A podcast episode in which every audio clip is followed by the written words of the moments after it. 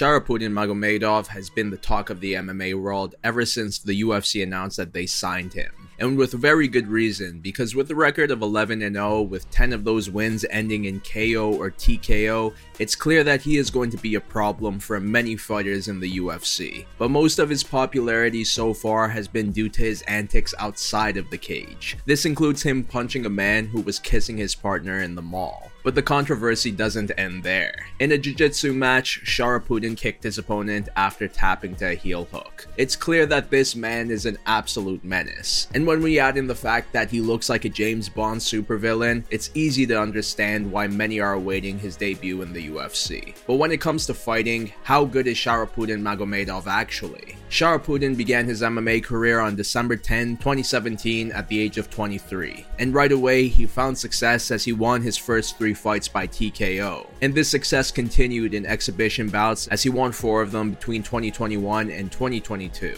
On October 6, 2021, Sharaputdin fought Yakub Kadiev. At the start, Sharaputdin delivered some brutal leg kicks, but credit to Yakub because he continued to press forward and connect with some shots of his own. Regardless, the kicks from Sharaputdin were devastating, especially once he began mixing up to the body, and overall, it was a great way to keep the distance from Yakub, who was putting on a lot of pressure, because Yakub was finding a lot of success by doing this. But then Sharaputdin got Yakub in the clinch, and this led to some brutal knees. This included a few to the body that hurt Yakub, and after some more shots, the ref stepped in. Following this win, Sharaputdin fought Mikhail Alekverdian. Mikhail was pressing forward immediately but ate a couple of kicks while at it. Regardless, he managed to press Sharaputdin against the cage. And here he tried to bring the fight down and although at one moment it looked like he secured it, Sharaputdin bounced back up and the clinch work continued.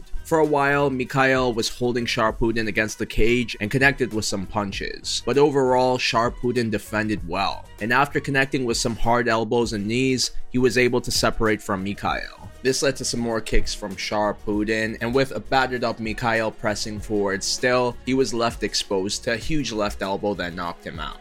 A month later, Sharaputdin fought Joel Dos Santos. After feeling each other out, the momentum really began to shift Sharaputdin's way once he connected with a head kick. This led to a desperation takedown from Joel, but Sharaputdin was able to deny it and connect with more kicks. And by this point, it was clear that Joel had no more answers for Sharaputdin while the fight was on the feet, because Sharaputdin began to press forward and connect with whatever he wanted. Even when Joel tried to bring the fight down again, his attempt was denied fairly easily. Regardless, he was able to make it to the second round. But this round didn't last long as 13 seconds in, Sharaputdin connected with a beautiful hook kick that knocked Joel out. After this win, Sharaputdin picked up a win against Rodrigo Carlos before fighting Sergey Martinov. For most of the first round, Sergey was pressing forward more, but it was Sharaputdin who was finding success from the outside with kicks. Sergey got absolutely battered, and this continued in the second as Sharaputdin was doing well in attacking from the outside and maintaining distance. This led to some big knees that hurt Sergey, and eventually, this forced him to shoot for a desperation takedown. And to my surprise, he actually secured it. But it wasn't long before Sharaputdin got back up and began to connect on the feet again.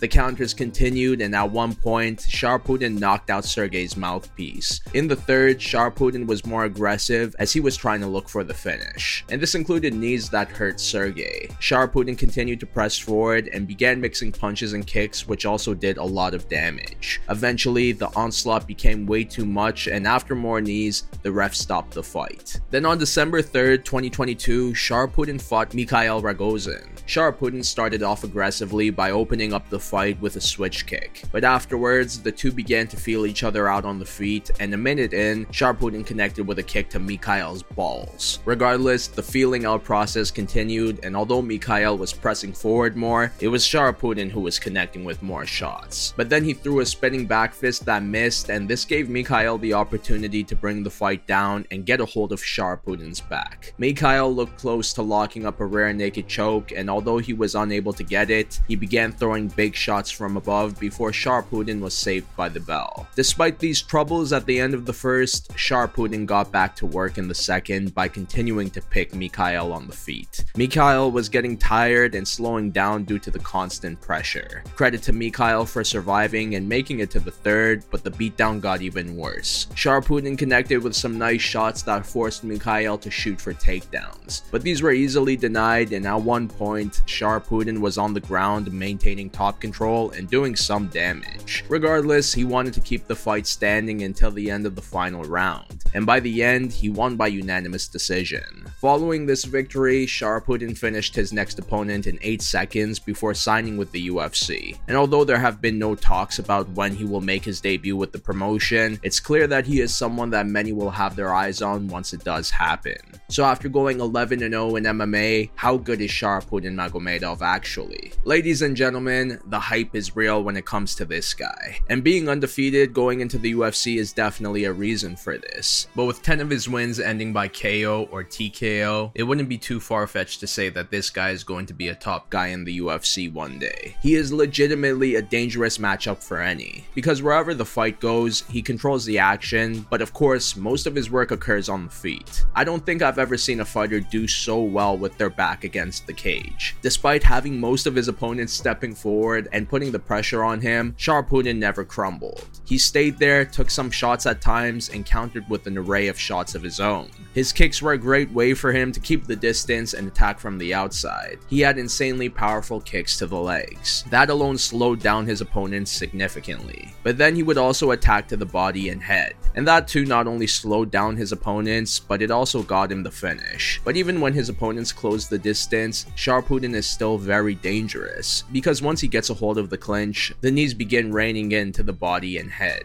He is so good with throwing his knees, and once again, he's able to find the finish with them. But we also can't forget his punches and elbows. He does a lot of damage with those, whether he is moving back or pressing forward. I think you could get the gist of what I'm saying. His striking is really good. And mix that with his toughness and impeccable takedown defense, you get a fighter who is going to be very hard to defeat. Now, going back to his takedown defense, it's so good that we hardly get to see Sharaputdin fight on the ground. There were a couple of times where he got taken down, but he popped back up right away. And then there was a time where he had position and did some damage there. And of course, there was a moment where his back was taken and he began eating some big shots. But aside from that, we haven't really seen much of his ground game. There was that one jiu-jitsu match where it seemed like he tapped out, but he disputed that and kicked his opponent. But we can't really base a jiu-jitsu match on his overall ground game in MMA. Personally, I think he's good when the fight does get down there, but overall, he prefers to keep the action standing, which is fine and has been working for him, but how will that game plan fare against UFC competition?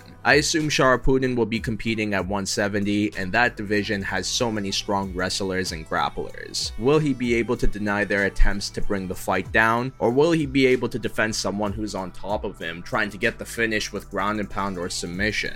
And even if he does avoid all of this, how will his striking fare against UFC fighters? As great as Sharaputdin is on the feet, there's also many other fighters in the UFC who are good in striking as well. And look, this is the question we ask about many up and coming prospects coming into the UFC, especially undefeated ones. Did these fighters look good because they weren't facing the best in the world? And for many of them, that's the case. But for some of them, they continue to build up the hype. And I think Sharaputdin has great potential to do that as well. Mentally, he seems very tough, and I think that's going to give him the edge in a lot of fights. He doesn't seem like the type who would be afraid while fighting on the biggest stage in MMA. And at the age of 29, he probably isn't even in his prime yet, which is a very scary yet very exciting thing to think about. Personally, I think Sharaputdin can capture UFC gold, but even if he doesn't, I can see him being a top contender for a while. But what do you think? How good is Sharaputdin Magomedov actually? And how far do you think he'll go? But that's a lot for now, so I'll see you in my next one. Bye bye.